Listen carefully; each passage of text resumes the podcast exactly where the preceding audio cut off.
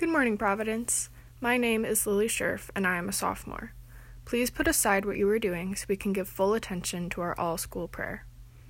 Dear God, it's nothing new for us to look around and see a world divided. Unfortunately, this has almost become normal for us. We are living and growing up in a time where two people with different political views can hardly be friends, where people fight over human rights decisions and laws.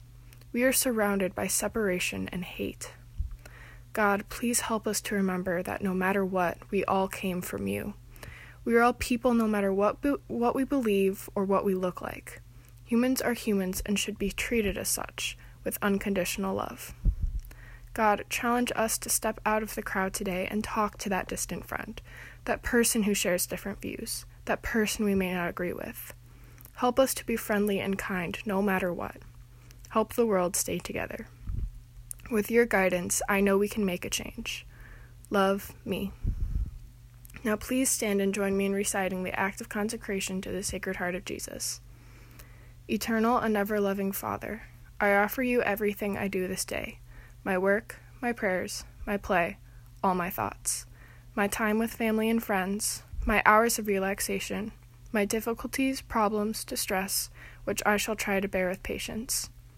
Join these, my gifts, to the unique offering which Jesus Christ, your Son, renews today in the Eucharist. Grant, I pray, that guided by the Holy Spirit and united to the Sacred Heart of Jesus, my life this day may be of service to you and to all you send into my life, so that we can continue to respond with love to the mystery of your call to be your special people. Amen. Heart of Jesus, burning with love for us, inflame our hearts with love for you. Please turn to the flag and recite the Pledge of Allegiance. I pledge allegiance to the flag of the United States of America and to the Republic for which it stands, one nation, under God, indivisible, with liberty and justice for all.